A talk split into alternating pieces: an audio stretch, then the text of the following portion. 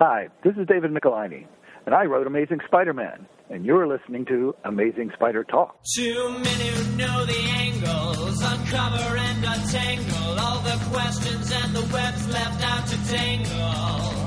In 1962, last Wednesday's afternoon, they'll bend your ears with reckless self-abandon.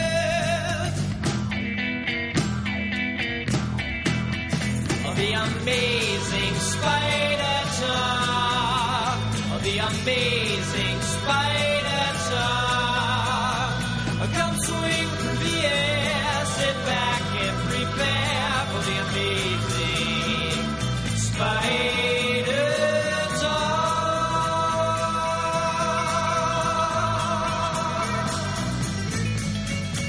Hello and welcome to the Amazing Spider Talk. My name is Dan Gvozden, and I'm the founder and editor of SuperiorSpiderTalk.com.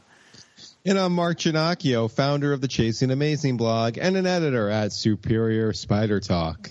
Thanks everybody for joining us for the 18th episode of our coverage of Volume 4 of Amazing Spider-Man. We hope you enjoy this podcast and that it provides an intelligent conversation between two fans and collectors as we look at the Spider-Man comic universe in a bit of a bigger picture. Yep, and for this episode, we will be discussing Amazing Spider Man, Volume 4, Number 19, by Dan Slott and Giuseppe Camuncoli. Uh, we'll then conclude by responding to some of your comments and emails.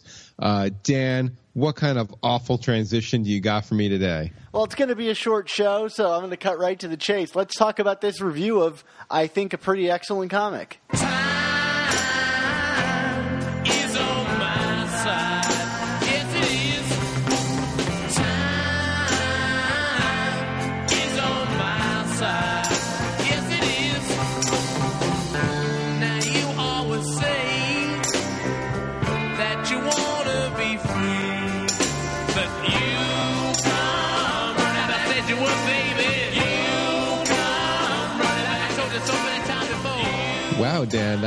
like not the least bit creative. So I don't even know how to how to like start in with this comic review now because I uh, I'm just I'm just uninspired.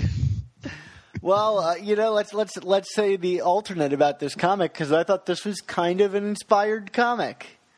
You, you know, Dan, absolutely, and and you know, maybe maybe like you said, we should just cut to the chase here because this was probably one of the finer single issues of Amazing Spider-Man we've had in in a number of years, and I know we kind of said that when we were talking about the Civil War two tie-in a few a few weeks ago, like, oh, this is one of the best stories we've had in years. But no, but like in terms of Amazing Spider-Man, uh, I mean, ha- can you think of a of a better single issue that we've gotten in in in the last three or four years? I don't think that I can. Um, it, it's hard. It's hard because this is doing something very different than what we've been getting recently. Like uh, recent Spider-Man stories have been very like complicated, you know, full of story and and uh, and like really pushing this new status quo. And this is kind of like a story that could be plucked from almost any era of Spider-Man, um, and it's going very clearly for heart over crazy story machinations. Yeah, and I mean, and this is, I mean, just you know, in terms of the context of this, I mean, this I believe is the final prologue to Dead No More, Clone Conspiracy, whatever uh, your your title du jour may be for the for the upcoming arc. And and while there are certainly elements of this story that uh, relate to that. Um, you know, at the end of the day, what I think made this issue stand out, as you said, Dan, was um, this has a very standalone quality and and, and tell, tells a story. It's a classic kind of Spider-Man story in terms of the problems involved. Um, that you know, regardless of the fact that Peter's a CEO or that he's spanning the multiverse or that he's back from the dead, these are just classic Peter problems um, with tragic results. Um, It's funny, and- it almost and- goes against the uh, the status quo because there's so many moments in this book where I expected him to hop on a spider mobile or a spider bicycle or something to zip around town, but instead he's just swinging around on his webs. Yeah, I mean, I, I guess the you know in terms of the Parker industry status quo, um, I mean, you know, probably the one of the biggest things that kind of really pointed that out were you know when he was on one of the the the the watch phone things and May is asking him to go to video and, and he's in his costume so he can't. Uh, I guess that's just like I, you know, one of the things that dates this story in terms of this status quo. But yeah, other than that, like you said, there were no uh, doodads or gadgets or devices or magic MacGuffins that uh, could save the day. Um, and um, yeah, I mean, it, it just it kind of it kind of surprised me. It surprised me how surprised I was by this issue, if that makes any kind of sense. Um, you know, it, it, it, it told a kind of story that, I mean, and, and I don't mean this as a swipe at Dan Slott because I feel, you know, yeah, we've been kind of harder on the book over the last year or two, but even in stories that of of Slott's that we've liked a lot, um, I don't know if he's ever this this probably probably the closest we've come to a story with this kind of tone and reverence and and and balance between tenderness and tragedy was probably No One Dies, which we talked about in one of our essential episodes a few months ago. Um, would you would do you agree with that? Yeah, I, I agree. Um, the only other times I can really think of him trying to go for this kind of emotional, like. Uh, uh, simple emotional story. Um, and I think less successfully than um, No One Dies is that was that Betty in the hospital story where he went you know out to kind of rough up the the, the I guess uh, criminals that like put her in the hospital, and that was kind of like because he wasn't there, she went out on the town and and got hurt, so he blames himself, kind of thing, and. Um, I thought that was a similar story to this in the kind of like you can't really win if you're Spider-Man kind of thing. Um, yeah, but but this felt bigger. I ultimately. agree. I agree. I agree. So let's so let's I mean we've been tap dancing around it. I mean let's let's say what happened here. Um, so I mean what, what, what we're basically dealing with here is you know after a, more or less a couple of issues away from Peter and his orbit. I mean, you know, we had the Prowler, the, you know, the, the, the Hobie Brown issue. And then, whereas, you know, yes, Peter was in the last one, but it was mainly about the Doc Ock and his great escape from the living brain. Um, I mean, the, the spotlight is, is, is back, you know, firmly back on Peter.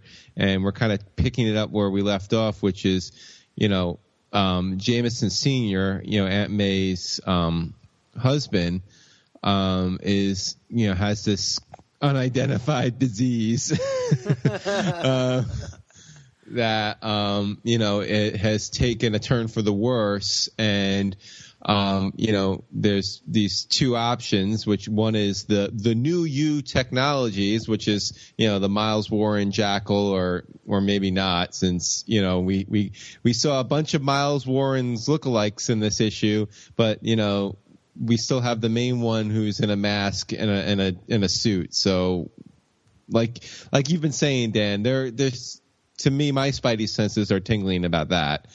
Um, Although in the letters column for this issue, Nick Lowe is sure to point out that he felt it was appropriate that Miles Warren have a redo on his costume. Um, whether that's a red herring or not, who knows? But it did seem kind of odd to point that out if there's not a mystery about what the face looks like. All right. Well, either way, um, so you know, the, the the the options for Jameson here are either get this experimental procedure, which, while it seemed to have worked for one of Peter's employees that was involved in that plant explosion a couple of issues ago.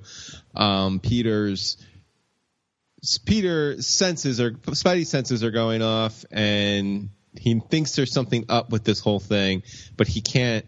He can't say that. He can't verbalize that to Aunt May or to Jonah Jameson or to Jameson Senior.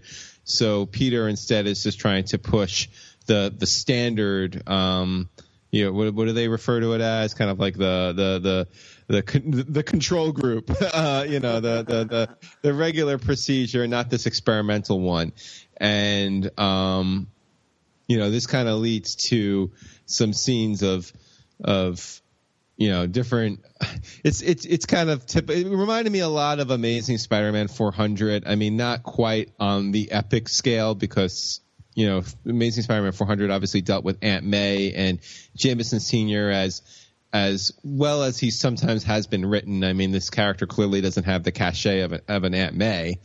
Um it- but you know kind of like these these very kind of token deathbed scenes, and then of course Jameson sends out uh, Spider-Man for what? It's it's it, I, I, it already escapes me because it's almost like the item itself is not the important Just thing. a It's- a clock, yeah. yeah, yeah, it's a clock. I Uh, was waiting for it to be a wristwatch, and we would get a whole Pulp Fiction scene in this comic. I hit this thing up my. So I took so I took the watch and I had to put it up my to put up my Peter. Um, sorry, that's my bad, Christopher Walken. It was so, terrible. Uh, well, you know, maybe he can be a, a B book reviewer at some point. um, so, um, and and and you know, I, I feel like uh, in summarizing the story, I'm taking away from our discussion point. So, um, I mean, what do you want to do, Dan? Do you want to do you want me to keep going here, and then we can kind of break Yeah, down sure. some Finish individual scenes? okay, like I I, I don't want to like steal anybody's thunder. So so Spider-Man goes out to get the watch. Of course, while he's out, Spider-Man things happen. Um, and of course, you know, at one point he drops the watch and you know and there's like this moment where you almost think like that's the tragedy like you know this watch that Jameson wants to pass down to his son and you know and Peter screwed it up and oh isn't that terrible? And I was like kind of getting ready for that to be the oh Peter screwed up but but he but because he's Spider-Man you know he can't own up to it in a in a in a reasonable way so everyone's going to think he's a screw up and then the real screw up is that Jameson Senior dies. Um, from this disease, and they don't get to do the the procedure on him. And it's it was like even with all of the signs being there, and and and you know, kind of like you know, this was definitely like that horror movie where you knew the killer was in the other room. But it still kind of caught me off guard because I think it was just the stakes of it were, were laid down so well. Yeah, I agree with you. Um, my, I I had a really you know like powerful initial reaction to this book. You know, uh, just kind of feeling the emotions of it, and also regarding the kind of classic Peter Parker tropes of you know that we've discussed before. And it really reminded me, you know, a lot of the what happened to Crusher Hogan story, um, which I'm sure we'll mention several times in this episode, where no matter what he does, he there's no winning and I, those are my favorite Spider-Man stories. Um, and so this was really interesting to me. Um, I think on like a second and third read of it, um, some of the kind of uh, like little like naggy things started to appear. So I might sound more negative on this story in this episode than than I really am. I think it's a wonderful story. Um, and I agree with you. I think it's the best that we've gotten in this volume four. Um, although we've had a, string, a nice string of good ep- uh, good uh, issues here, yeah. but uh, yeah, uh, th- this is a powerful story, and I think really what makes it stand above the rest is the smart use of the kind of like narrative and visual metaphor of the clock standing in for for Jameson and and this kind of classic struggle of Peter between two responsibilities, whether it be the overused. Uh, uh, uh, what I'm calling now the crane crashing uh, s- scenario, which seems to be Yes. happening in every other issue of this title. Um, Although to be I'm- fair, Dan, I would say to be fair, Dan, there are a lot of crane incidents in New York City these days. I was going to say when I was at NYU, uh, there was an incident revolving it, and so the the frequency with which it appears in this comic genuinely concerns me for New Yorkers everywhere, and and the Teamsters Union or whatever. you and me both, Dan. yeah, right. Um, but uh, I- just like that, you know, both as Peter Parker, he is caught between responsibilities to his family and to his, like, you know, gut instinct of Spider Man. And in this instance, regarding this clock, he's also caught in between the two, where he, as Spider Man, needs to save these people, and as Peter in Spider the Spider Man costume needs to make a decision regarding Jay. I thought uh, it was a wo- wonderful like metaphor to set up, and and it's the kind of thing that you like. It, takes it a step above an average superhero comic.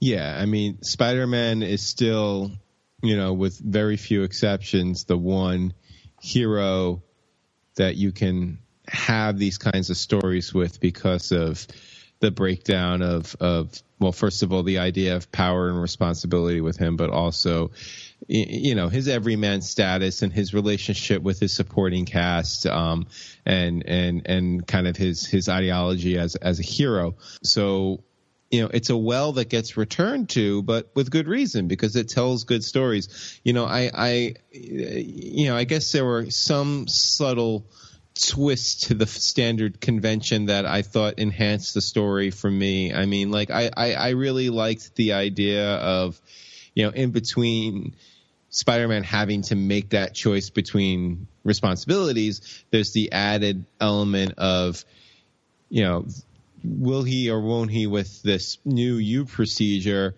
And you know basically the basis for his decision being made boiling down to this you know power this this unexplained power of his that he's had since the get-go you know like spider sense. Um which is such a you know I love Spider Sense, and and Slott seems to like to focus on it a lot. You know, he even did a story where he took it away from him for a while.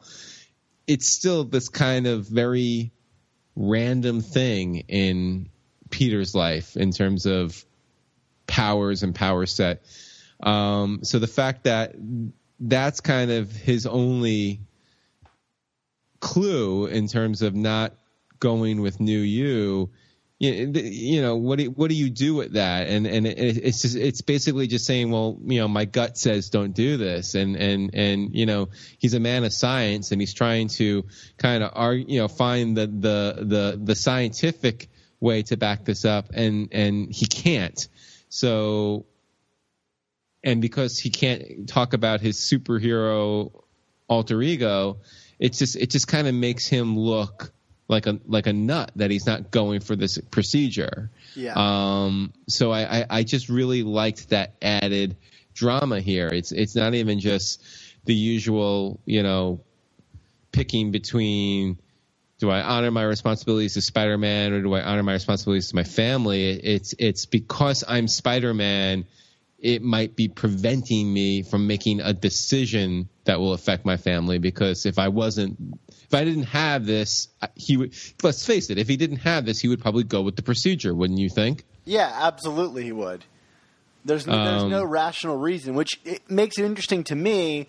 First of all, that you know this decision was put in the hands of Peter, um, and, and second of all, um, like what is the fallout from this like? Because not only is Aunt May losing her second husband, which I mean, sorry, Aunt May. Uh, um, first you lost Yeah, your maybe- husband, then you lost your the actress portraying you, and now you're losing your second husband. I think- I think Aunt May's new uh, name should be Black Widow my god I mean yeah, I mean, like, so there's that level, and then you know, this story kind of starts off with this scene where Spider-Man webs these two kids to the ground, or I guess the thief and and the person trying to stop him to the ground, and we get a moment where like the public is starting to hate on Spider-Man again, but like, right who's not going to hate on Peter Parker after this? I mean, Jonah, like, he's not the kind of guy that I could see forgiving Peter for his decision here, you know. And and Aunt May is losing this husband that who's you know her hope. I mean, it's not rational that they're blaming it on Peter, but like, you know, this could bring about a lot of irrational feelings, and I wonder what kind of, you know. Personal ramifications there will be for the character after this. Yeah, I mean, and that and that's going to be something I think we have to monitor here because there is a there is potential here for some really good drama, human drama between Peter and, and people out of costume. I mean, yes, we we we read Spider-Man comics for the superhero battles and and struggles uh, between good and evil, but yes, we also read Spider-Man comics because of the hum- the humanity of the book and and the supporting cast, and and this is a perfect opportunity to really start exploring the, the relationships in the supporting cast that, quite frankly, have been ne- long neglected, certainly in this volume. Yeah, I, I did want to say though, in this story, I felt like the inclusion of JJJ was kind of um, not unnecessary, but it took it took me out of the story every time he showed up. Mainly because uh, you know we the last we saw of him several issues ago was him you know kind of realizing that Marla Jameson was brought back from the dead, and to me that kind of complicates every decision that he makes in this issue. Um, not to mention the decisions he makes in this issue aren't really uh, ever played out. There's like a, a moment where he goes um, to talk to Marla, and, and she's like, "Use the new you," uh, and he's like, "I'll do whatever I can," you know, to to change Peter's mind, and we never see that really come to fruition. Um, but I'm just trying to imagine this guy. He seems like when he's doing the news pre- uh, conference in the beginning of the story, hesitant about New U, except that he's seen the results of it. His w- dead wife is back, you know, and, and he has no reason to be skeptical of that because he doesn't seem to be acting that way.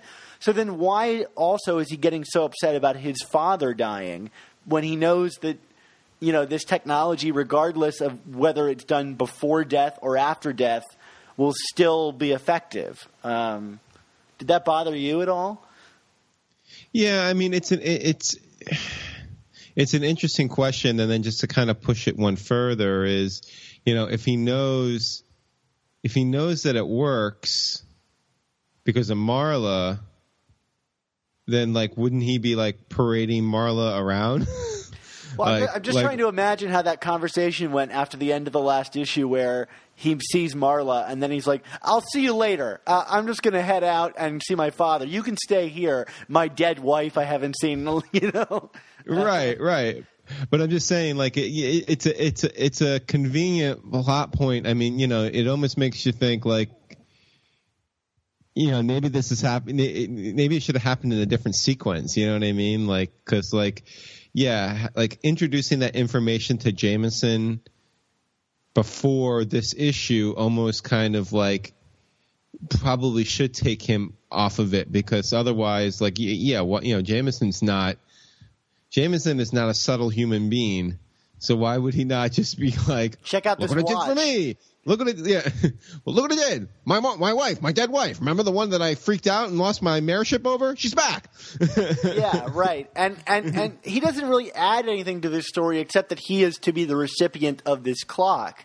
But you could Right. easily just change that to be Aunt May and have Jay say something like, "I always wanted to give Aunt May something or tell her some story." It doesn't matter that it's going to Jonah necessarily. You know, it could just. I mean, the clock comes out of nowhere. Let's be the, the clock is Yeah. just as random as this disease that kills Jay, and I, and I do think that both the randomness of both those items does distract from the overall power of this story, and it's why I wouldn't like if we were doing new essentials lists. I don't know that I would include this issue in a new essentials list like I did. You know, no one, no one dies. Um, just because I think there are these little things that take away from the drama having its full maximum in- impact. Well, you know, pause a moment there, Dan. No one dies was my selection for the essential list. So uh, I would have chosen let's, it too. It's a great story. Uh, okay, fine. just, just, just don't get it twisted, okay? All right, Um, no, I will not get it twisted. oh man, I can see you on the other end of the video, and you look frustrated with me, Dan. That makes me sad. Um, so yeah, it, it that and that's that's a very good point, and and you know, in terms of kind of where the, the, these little things that kind of I guess deduct points from from the overall scheme here. Um, and and and and let's also be honest. I mean, the clock it's it's a symbolic it's a it's a symbolic plot device. I mean, you know, clock time. Jameson's running out of time. We get it. Um, but it's a device. It's a device. It's it's like as Paul Jenkins said in our episode many moons ago. It's the blueberry pie. You know what I mean? It's a device to create drama over how is Peter's split life gonna screw this up. Yeah. Um, and it could have been, it could have been, like you said, something for Aunt May. It could have been something else completely random. It could have been a watch that he put up his like in Pulp Fiction. The, the, the, the bottom line is, you know, there was a clock picked probably, like I said, for not so subtle symbolic purposes, and that's why it was. And, and, and, you know, it doesn't make, to me, you know, in, in defense of just the outcome it doesn't it doesn't change the drama and the tension of the moment. Whether it's a clock that you know something that was established in advance to really because you know the, like i said the you know the, the the second the second peter finds the thing and webs you know webs it up in his costume you, you're you're waiting for that shoe to drop and you're just trying to figure out what is gonna what is gonna be the the what's gonna turn the screw here because that's just that's just how these things go for him. So for me, whereas you know it probably took me out of it a little bit, the kind of randomness of it, it still delivered emotionally what it needed to deliver. Yeah, and I, I'm right there with you. I mean, I thought I, this really emotionally hit me, but I do. There is one other thing I want to talk about regarding the clock and that whole crane scenario that I think it's not that I didn't think it worked, but I feel like there was a missed opportunity from uh, you know Slott or Camuncoli regarding the focus of that scene and, and, and ratcheting up the drama. You know, we have this moment Spider Man has got his webs connected between the building and the crane, and all of the kind of visual tension and drama is focused on you know, this crane falling. And really, the crane almost has nothing to do with the drama in that scene. Um, it's not stopping him from getting anywhere because it's not, he's not necessarily on a, like in a time scenario like he was in something like the Master Planner arc where it's like if he doesn't make it out of there like in a certain amount of time Aunt May is going to die and there's the flooding going on. Because here, the big decision takes place over the phone with Aunt May, whether or not he's going to approve the use of New U or whether they're going to go with the more conventional surgery. And yes, he does change his mind to say, let's go with the New U, but it's too late. Um, uh, so for me. Yeah, to that can I can I stop you Yeah, for half a second? Yeah. So I mean, if when we're talking about moments that kind of took us out for a second, did that did that reversal from him feel feel earned to you? The let's go with New U. Yeah, I felt like it, it was mainly because it, it's a scenario that we don't see very often. It's literally what will you do in the face of death, and I felt it felt in character to me that even like at the moment, like he's trying to do the right thing, but like he's got this you know tw- tinge of doubt about whether or not the regular surgery is going to work. In the same way that he did with his employee a couple issues before, like death is literally seconds away, a- and I buy that he would take a radical step, even if he doesn't, you know, fully believe in it. Um, I, why did did it take you out of it? A little bit. I mean, it just it it it. I get I get that that idea of you know your your seconds you- you're staring death in the face maybe you know it it would change the urgency of it but like it's still I don't know like then then I feel like he needed to be portrayed less confidently earlier in the in the story. I mean, like you know, to me the the bigger dilemma for Peter wasn't so much that he didn't necessarily trust his spider sense and his instincts. It was that he really couldn't verbalize it because how do you tell somebody who doesn't know you're you know you're a super powered individual why you have this sensation that dictates to you no this there's something dangerous about this um so you know, if it was meant to be that he also had his own doubts about what he was thinking, I don't know if that came across clearly enough that would lead me to have him just do so do that reversal at the end.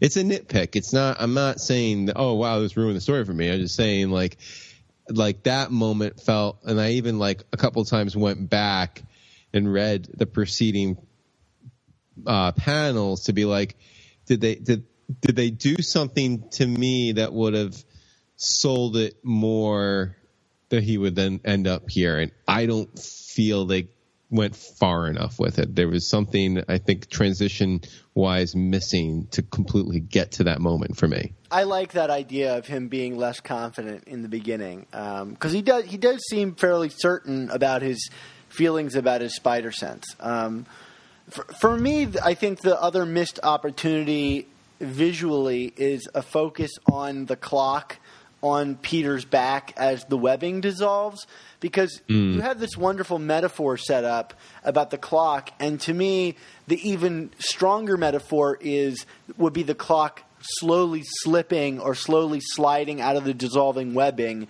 to kind of signify that like Jay's life is literally slipping away and and and to ratchet up the tension of you know, because uh, by then we know that the clock is like a, a you know a metaphor for you know for for Jay's life, you know, like or at least there's an inkling there. But you could I think further reinforce the metaphor by making the focus of the scene not on the like construction the random construction crew, but on mm. like this very like you know like I mean they established that it's a very precious you know uh, uh, uh, artifact in that it's in this kind of foam casing. You know, it needs to be handled with care, and uh, that it just kind of suddenly falls off of his back and hits the ground. It's still a powerful moment, but I think could have been made all the more tense and emotional by it, like slowly falling off of his back.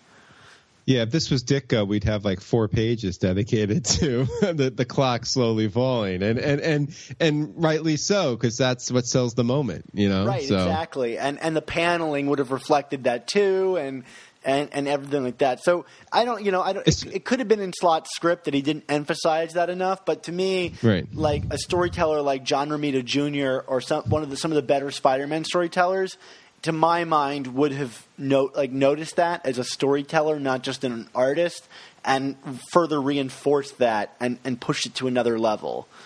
Especially since you had the the the seed planted in the very beginning with the webbing of the kids, like oh, it dissolves in an hour, and I know like that's a line that Slott likes to come back to a lot. Uh, about the webbing. I think it's one of his favorite little factoids about Spider-Man. But here is like an instance where um, you know, there's a payoff to that, you know, and, and, and, and you can kind of show, like you say, that slow dissolve and, and, and the, the, the drama that behind it. You're absolutely right, Dan. And I, I, I don't even know if I was thinking of that while I was reading it initially, but you bringing that up, that's, that's definitely a missed opportunity. There's also, and then not to be again be nitpicky, but there's also kind of like a timey wiminess to like the webbing because like to me I didn't feel like an hour had passed. You know what I mean? Like, yeah. It's just like a page or two later that this whole thing is going down, and I wonder if that needed to be reinforced with like you know a title caption like 58 minutes later or something like that, and that might have given away what was about to yeah. happen. But yeah, that that that might be too on the nose, but but I mean, you know, comics are kind of funny in terms of how time passes, so that I, you know, again, I think I think if visually they showed the breakdown happening, it, it, it would have filled in the gaps of how much time felt like went by. You know what right, I mean? Right. Like, like, was just like one visual note missing. You know? Yeah. Yeah. Um, so, I mean, other than that, I mean, what? So we got Camo back after a couple of issues off. I mean, did, did you have any other specific thoughts regarding him? I mean, I, I it's funny. Like uh, RB Silva, I think we both um, had some you know regard for the last two issues and and you know made me think like oh maybe I was being too hard on Camo and and and again the the the action sequences and the the Spider-Man stuff I mean Camo really has come a long way and I and I think looked good, looked slick, looked dynamic. Um, so maybe I was being hard, but I don't know. There's still something about his people, his non-costume people. Yeah. And he, you know, even like you know, you have some emotionally wrought people in this comic, and it came across, but kind of like reminded me almost a little bit about like early early Mark Bagley. Um, and I know you're you're a huge fan of Bagley. I'm a huge fan of Bagley, but I always felt like early '90s Bagley really as as awesome as his costume stuff looked, and as good as he got later on, and even later on in his first run on Amazing, with with getting those emotional moments captured. Um, the early stuff felt very rigid when it came to the people uh, and like um, like a, there was a coldness to it, and and that's kind of how I felt with some of the stuff here. I mean, it was better than some other things that Camo's done in the past, but it's still just there's a there's a there's a humanity to it that's just not there. Does that make sense? Am I being too too critical? You took the words right out of my mouth. I mean, I think Okay. his lines are so rigid and so hard. I mean, I look at something like Aunt May, and she's just got all these hard lines on her face. And I think for an issue like this, where everybody is really tense and really upset, it you know it works pretty well. But there's no there's no uh, to me there's no warmth to these characters when I read him doing it. I don't. It's like the transition from Ditko to Romita Senior. Like everybody got chubbier and, and rounder when Romita stepped in, and and that to me is kind of missing with uh, Camuncoli stuff. I don't I don't feel emotionally sympathetic to his characters very often, um, and and I, I, it's funny because seeing someone like RB Silva, where his lines are nothing but round, you know, uh, there's just that extra level of warmth there. And I think this issue works well for Combo because I think you and I have both agreed on this. When he starts doing aerial acrobatics with Spider-Man and and characters kind of fighting in the air, I think about that great hobgo- double hobgoblin fight issue that he did. Like that's the best stuff from Camuncoli, to my mind, is is seeing his characters do stuff in, in the skies. Um, and I liked a lot of the action beats in in this book. There's that great single page, you know, full page splash of Spider-Man like zipping through traffic in this issue, and, and with the you know the multiple Spider-Men fading into the background. I I enjoyed that, and you know I I can't fault him. He he reminds me of like a Ross Andru. Like there's definitely like a classic nature to Camuncoli stuff, but in the modern era, it does feel a little lacking in humanity, like you said.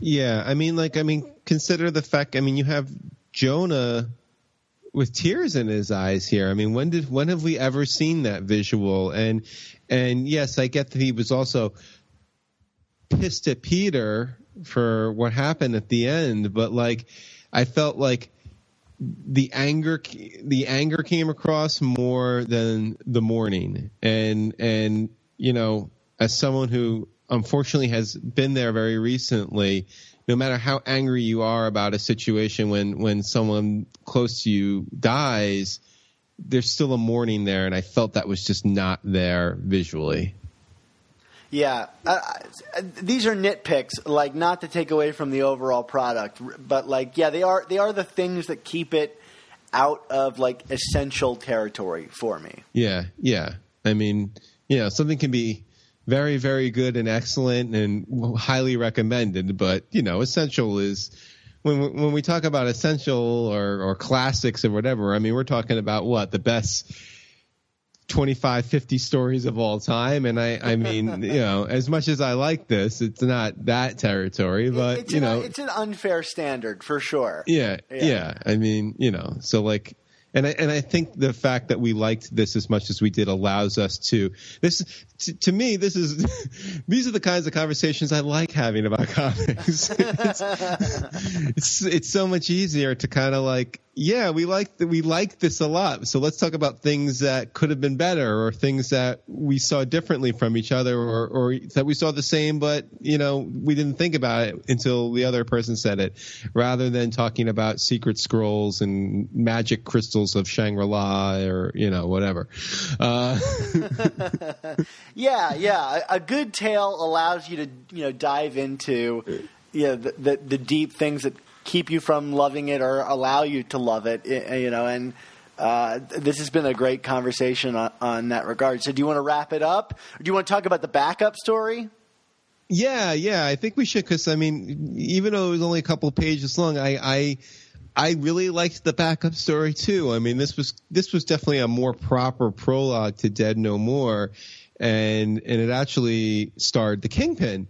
Um, and and Miles Warren is trying to what cut a deal with the Kingpin over the use of of the new technology, and you know he tries to make Fisk an offer he can't refuse by bringing back his wife, and and you know, there was this moment of when it was first happening where, you know, not to, not to be cynical, but I was like, oh, what is, what is Slott going to do with Kingpin here? Cause Kingpin to me is like, you know, I know he was brought in as a Spider-Man villain many years ago, but like he's kind of, you know, with, with the Frank Miller stuff and, and, and, Ed Brubaker and, and, and Bendis and, and, you know, all these like really off the charts runs on Daredevil has really kind of made Kingpin to me almost like an un, untouchable character. Like you got to like he's got to keep that menace and that and that authority. And and I'm thinking to myself, oh god, if he makes the Kingpin like the Jackals. Uh, you know, I almost said a bad word, but uh, uh, groupie or uh, uh, go- goon. Just any Uh, number of his team of people. yeah, like like what a waste of the Kingpin. And I guess what what hooked me in was Kingpin, you know, basically snapping Vanessa's neck and being like, "That's a monster. You can't," you know. And then you know, there's like a gun a gunfight in Kingpin, and then I'm thinking, "Oh God, is Slott gonna kill Kingpin?" like, and of course he does get away. But like, I I, I thought like seeing that kind of turn from the kingpin and and like that like him putting his foot down to the jackal I I I I don't know. Like it was a very affirming moment for me as a comic book fan. Like yeah I'm glad someone's not being seduced by this nonsense. Yeah, and you can already see some of the cracks, you know, starting to form in regards to the Jackals like team. You know, you've got uh, Alexi as the Rhino, you know, not really fully on board with like killing the Kingpin, you know, and and that's exciting to me because we've already kind of like hit so many emotional climaxes in the lead up to this story. It's nice to see more things being laid for even more potential climaxes down the road. And it really, you know, it fills me with a lot of confidence that going into this story Slott really seems focused on on the characters and and what their desires are. And if anything, it's making me a lot more excited about the clone conspiracy. Yeah, I mean, it goes back to, and you know, one of my criticisms during the um, the uh, Spider Verse story with the Inheritors was kind of like, I think my my phrasing was the lack of a hope spot. You know, like that that idea where like, you know, yes, you you want to make the odds for your heroes seem as insurmountable as possible, so when they are ultimately overcome, um, there's there's you know there's a satisfaction to it because like you you you um you you you kind of saw you, you you saw the Death Star. The Death Star had this has has a flaw. It's the size of a of a wombat, uh, womp rat or whatever. What's it called, Dan? You're the you're the Star Wars. It's a womp rat. They're about two Womp meters rat. wide. Thank you, Dan. Thank you. I knew you. I knew you would clarify. Uh, Luke Uh, was it- shooting them in his T-16 Skyhopper back on Tatooine in Beggars Exactly. Canyon, okay, you, I, I'm I'm turned on by this by this where by your where he could thread the eye of the needle at the end of the canyon if he got it just right. You know, you go up this ramp and there's like a small hole in this rock and you can shoot through, and he Well, would shoot I- the womp rats and go through that. Yeah, but the, was that before or after he went to the Tosche station to get his power converters? He never actually made it to the Tosche station to uh, to get the power converters. Okay. Regardless, we digress. Um, but yeah, you need that hope spot. Like like there's there's the flaw, and like I I think you know a by establishing someone uh, with the the menace of the kingpin now officially on the uh, you know the you know what list uh, against the jackal. Um, plus, like you said, like there, there, seems to be these cracks starting to show with with with team team Jackal, and you know I'm sure that there are going to be plenty of moments that are harrowing. But you know, my, you know, one of my more consistent complaints with Slott, and I feel this was kind of something that was born out of um, Amazing Spider-Man 700. It was kind of this this reliance on really trying to just stack the odds so high against Peter and Spider-Man that like you know, when it does come time for him to overcome them, they're not believable, or or it's just because some character out of nowhere decided he changed his entire philosophy of life and was going to yield the body back to him. You know what I mean? Right. so, right, uh, right, right. Um, so it's it's it's it's important again, like you said, it's good to see these little things being laid out now. Um, you know, it seems like Kingpin will certainly be aligned with Spider-Man, but with a twist because it's always there's always a twist with the Kingpin. Um, but I, I, I, this did a good job establishing that. I don't know. Any any other thoughts from you? I, I feel like I talked too much here. No, I agree with you completely. I did want to like talk about this from an editorial perspective. Um, I thought that this story was kind of weirdly placed at the end of the A story. Um, mainly because, first of all, they're in New York in the A story, and this takes place in San Francisco, and suddenly Spider Man is on the other side of the country. Um, mm. And I feel like it also kind of robbed from the emotional, you know, power. Like, imagine if the last page of the comic was the, just the death of Jay. I feel like that's a great place to leave it. And I wondered if this story, you know, clearly they've had this for a while because it's really just the follow up to the free comic book st- day story, which you don't have, Mark. Um, uh, Wow, that sounded accusatory. it absolutely was an accusation. Um, well, is it my fault that I couldn't get to a comic book store on Free Comic Book Day? You got to find a way to get this thing, Mark, or your collection's incomplete. Uh, oh, are you really going there now? Uh-huh, uh-huh. Uh, can I can I ask you something? Is this is this is the Free Comic Book Story Day in a comic that is is it a, an explicit Amazing Spider-Man comic or is it a a comic, uh, a general Marvel comic that happens oh, to have Spider-Man. I see what you're doing. It is actually a Captain America comic. Okay, so so you could you could take your your little part of your collection talk and and stick it in your eye because all right, all right. Well, you got to you got to get this story anyway.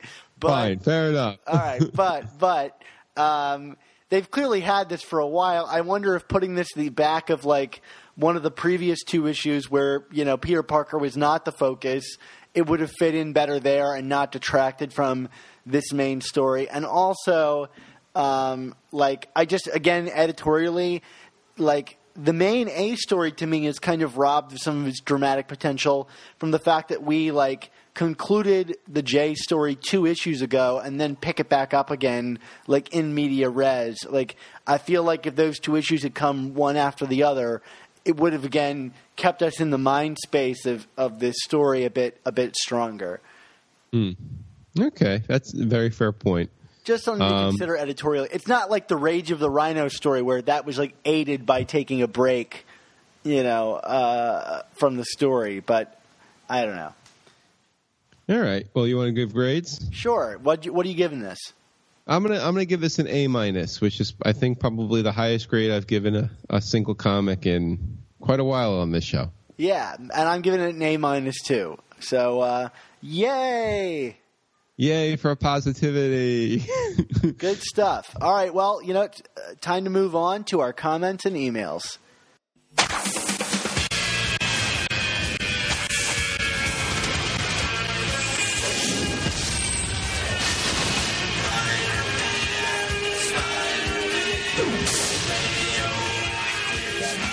Yes, everybody. Uh, of course, we love to hear from all of our great listeners. And, you know, even if you don't listen, but somehow listened long enough to know how to get in touch with us, we'll, we'll hear from you too. And we'll read your comments and emails and tweets and whatnot on the air.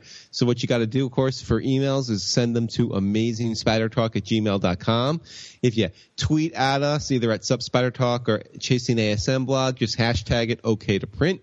And then, of course, there's a voicemail uh, system here, uh, which is Nine Red Goblin. I don't think we have any voicemails uh, this month. We had a couple last time. Um, but then uh, we do have a, a review here from our uh, iTunes account.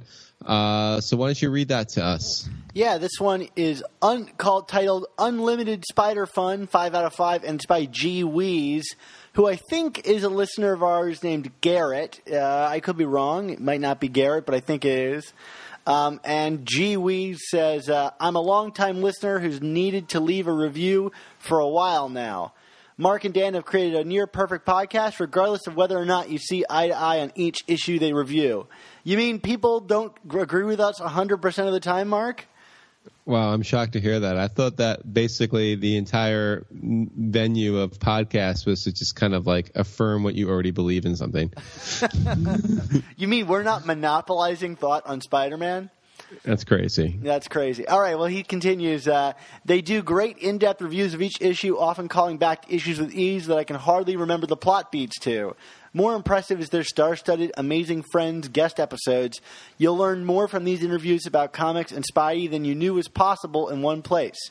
Most importantly, you'll have fun even when the comics aren't in the best of spots, and especially so when they are. So, similar thoughts to what we were having this episode. This podcast has my highest recommendation because, Mark, you want to take this away? With great podcasts, there must also come amazing spider talk. Roll the end Uncle- credits. I was about to say, cue Uncle Ben dying. Well, great. Thank you, G Weeze, for that awesome review. Uh, we have a question here, Mark, from uh, in an email. Uh, tell us about this question. yeah, this is from friend of the show, Tom Aiello. He's a he's a friendly neighborhood spider talk person, right? Yes, he is. Yeah. Uh, uh, you know, our, our pa- one of our Patreon members, and, and Tom asked if you could design your own Spidey suit, what would it look like? Well, Dan, you're the more visual one of the two of us. What would your Spidey suit look like? You know, it's funny because I, when I think about like superhero costumes that I like, and obviously I love Spidey's costume, I tend to like favor the ones that are more like, you know, iconographic, like the big, splashy, like big Superman S suits. And yet, you know, Spider Man's costume is amongst my favorites, and it is a very atypical costume. But, um, one of the things I really liked re- in recent, uh, I guess, memory is that new Spidey suit for the new video game with that big, you know, like Venom emblematic white spider on the front. I love the kind of combo of the iconographic spider, you know, on the chest alongside the intricate details of, of the costume. So that's that's one of my favorite ones that I can think of recently. So I would say, yeah, if I had to design it, it would probably be a mix between the two, um, that Venom suit and the classic Spidey red. So uh, yeah, that's what I'm gonna say. How about you, Mark? Um, you know, I, I I am definitely a fan of kind of the the symbiote elements of kind of you know regenerating and and creating clothing at will and stuff. So I mean, you know, I'm almost thinking of like you know, not not to not to want to be a villain, but you know, I always loved how like Eddie Brock would would show up in a in a comic, especially during like the Bagley era, and he'd have like this like you know black leather motorcycle jacket that would then form into the Venom suit. So I think that's kind of what I, I would be going for in my Spidey suit. You know, something that like you know maybe maybe have like a like a navy blue uh business suit or something that I could wear to work, and then as I'm uh uh, you know, with a red tie. And then as, um, you know, something happens in the streets and I got to go save the day, it, it just kind of forms over me and creates like, you know, a, the classic Spider-Man aesthetic. Um, that, does that, sound that, cool. I, I am a Yeah. big fan of the suit from uh, issue 500, the uh, the kind of jacket Spider-Man Yes. suit. That's a really cool outfit. I, I I'm still like crossing my fingers, hoping that that'll become the official outfit one day. But yeah, that that that sounds kind of like what you're going for, except without the symbiote elements. Yeah, I just like coats and jackets, Dan. I mean, I, I, you know, not not to completely digress, and you know, but back in the day when I had an N64 and I played the uh, WWF games uh, or WWE games, showed you the creative wrestler of myself was always uh, a guy in a business suit um, that would do all these like crazy, you know, moves to other wrestlers and stuff. But, but the business suit, the business, I, I would basically like mod like Vince McMahon with like a younger face. Uh, That sounds good. and that, sounds good. and that's how he would wrestle in a in a business suit. So All right, so we're gonna get business suit Spidey one of these days. yeah, yeah, that turns into full full regular classic Spidey. All so. right, all right, yeah, yeah. You got to have your business attire and your work attire, and, and and sometimes you can mix business and pleasure. Boom. There you go. All right, well, let's take it home. All right. So uh, you can find all of our new amazing Spider Talk and old Superior Spider Talk podcasts at superiorspidertalk.com or find us on iTunes, Stitcher, Google Play, and YouTube by searching for Amazing Spider Talk. And if you do, please be sure to leave us a review. Yeah, be sure to check out our brother podcast, The Ultimate Spin, if you want to keep up with the adventures of Miles Morales and Spider Gwen Stacy. They're they're going to be uh, K I S S I N G soon, right, Dan? Yeah, it's like this weird match made in heaven for their podcast. And uh, th- there was that really awesome issue of Spider Gwen just the other week. So that was really fun to listen to them talk about that. Do you like that issue? Oh yes, absolutely. Uh, the the the I think Spider Gwen's been on a roll, but we'll we'll have to uh, see what Swarm thinks about it in a, in a, in a, another week or so. Sure, sure. So, uh, speaking of which, uh, Mark, you know, we've been talking about our merch store a lot recently, and I wanted everyone to know that uh, this weekend there's going to be a major sale across the TeePublic store. They're like our partners for our merch. So, if you were thinking about buying any merch from our store, this weekend's the time to do it because everything is going to be like significantly slashed, reduced in price. So, come back on Saturday, Sunday, and, and, and buy a shirt or something, and uh, and that that's the time to do it. But uh, Mark, what are we going to be discussing on next week's show? Well, I believe next week we're going to have the first issue of the Clone Conspiracy um, coming up, and um, while uh, and then immediately following that, we don't have nothing's confirmed yet, so I don't want to name any names, but we might be getting a, a, a rather hot hot recent artist on the show for one of those uh, amazing friends episodes. So that's all I'm going to say. It's, it's a current current artist of a of a book that's probably one of the hotter books that's going to be coming out over the next month or so. Um, so fingers are crossed that that all works out. Awesome, that sounds great. So, Mark, where can we find you on the internet this week? Yes, well, of course. Uh, I haven't written anything new over the last couple of weeks, Dan. Although I did finally finish my my uh, Spider-Man versus other people's enemies list, like four you months did, after starting did, it. Good for you. Yeah. Oh, your your your your sarcasm is noted, Dan. Slow clap. Uh, Okay. Anywho, um, but you, you could of course find uh, all my archived work on superiorspidertalk.com and at the original hub for my writing, uh, chasingamazingblog.com. And I promise there will be new, more writing to come in the future. Uh, Superior Spider Talk. I'm just on a, a mini break while I finish another project, um, which I'll be able to talk about in the future. Uh, and then of course you can find me on Twitter at ChasingASMBlog. And Dan, how about you? You can find me at all the same places you said, superiorspidertalk.com, but also on Twitter at, at supspidertalk. Uh, you know, Mark, it seems Aunt May just can't seem to catch a break, whether it be random burglars or random diseases. She just can't seem to keep a good husband by her side. But now that she's single again, have you offered your aunt any advice on how to get back out on the dating scene? Um, yeah, well, you know, um, I, I'm actually a big advocate of, of the whole speed dating mechanism. Um, you know, so I, I, I kind of, you know, after May, Aunt May kind of mourned for a little bit about Uncle Ben. Uh, and then her other husbands, I don't, I don't even keep track with who else she's married because, you know, they're not my uncle. So, um, you know, I decided to take her, take her on a spin for some speed dating. Are you familiar with the speed dating format, Dan? I have done speed dating uh, in my life, yes. Uh, okay. Um, well, you know, like the first time I ever saw it, I was just kind of amazed by it. I mean, it's just like you're going from table to table, and it's like you know, 60 seconds or a minute or two, whatever. Uh, 60 seconds and a minute are the same thing. I don't know if you know that, Dan. Um, but anyway, to me. so, um, you know, we're t- we're taking Aunt May around, and and you know, then Now- all now, of a sudden, did, did you did you participate in this alongside her? Like, were you paired up with Aunt May and, for an awkward minute or two? Yeah, yeah. Well, that. Well, no, no, no, no, no, no. Not like on the other side of the tape. That's gross, Dan. Come on, come on. No, no, no. I kind of like chaperoned her, and you know, I, I, threw my, I threw my, my hat in the ring on a couple of, of a couple of goes, but yeah, I was mainly there just to keep an eye on her, make sure. And, and it's a good thing I did because, like, you know, we got to this one table, and there's this one guy. He's got like this, this Elton John haircut, uh, these big goofy glasses and you know wearing a trench coat and i'm just like and, and may is just completely like bewitched she's she's enamored with this guy and and you know he well it's would just would like you say that this guy wrapped his tentacles around her? well, you know, you're you're you're jumping my punchline, Dan, because what I was about to say was, you know, I I didn't like what I was seeing. This guy, there was something off about him. You know, call it instinct. I don't know. Didn't really like what I was seeing, and I was like, all right, Mister, your your your sixty seconds is up. It's been a minute and all of a sudden the trench coat flew off and he like all these mechanical arms came out and like they're whipping around and and like I'm like I'm ducking for cover and you know I'm like oh man I should be trying to save my Aunt May um, but I'm trying to save myself because I'm a coward.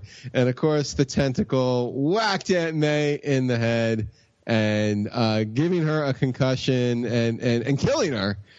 Um, and at that You point, as I, glee. well, you know, and, and as I laid over my my aunt's prone body, you know, from the tentacles of this Elton John lookalike, uh, the ghost my uncle Ben came down and was like, "Hey, sport, looks like you screwed up, huh?" I was like, what was I supposed to do? I, I, I, you know, should I just let her go out with, with, with this clear, this supervillain? And he's like, well, eh, you got a point there. So let's just leave it at this. With great podcasts must also come amazing spider talk.